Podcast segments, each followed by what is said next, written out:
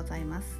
翻訳者と学ぶ優しい英語表現ロストイントランスレーション。略してロストラの時間です。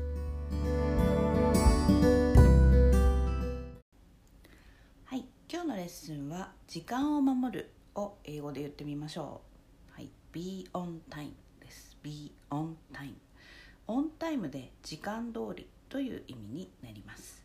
例文を読みますね。Showing up on time to work is really important. Showing up on time to work is really important.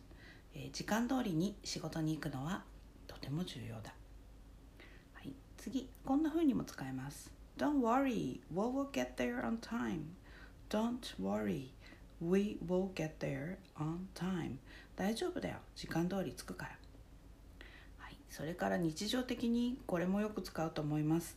The buses never come on time. The buses never come on time. バスは時間通り来た試しがない。はい、で、オンタイムの他に時間を守るという意味のちょっと難しい単語があります。えー、ご存知でしょうか？パンクチュアルという単語です。えパンクチュアルは点という意味のラテン語から来ている言葉で時間を守、まあ、時間を点っていうふうに捉えて、まあ、そこから変化した言葉です。えー、She's always punctual 彼女はいつも時間を守る。こんな風に使います。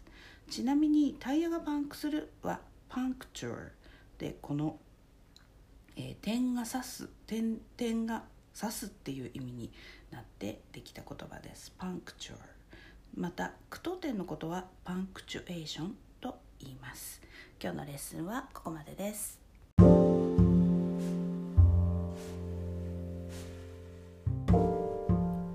このポッドキャストのショーノートへのリンクは毎週水曜日に配信しているメルマガでお知らせしています、えー、もっと詳しい情報を知りたい。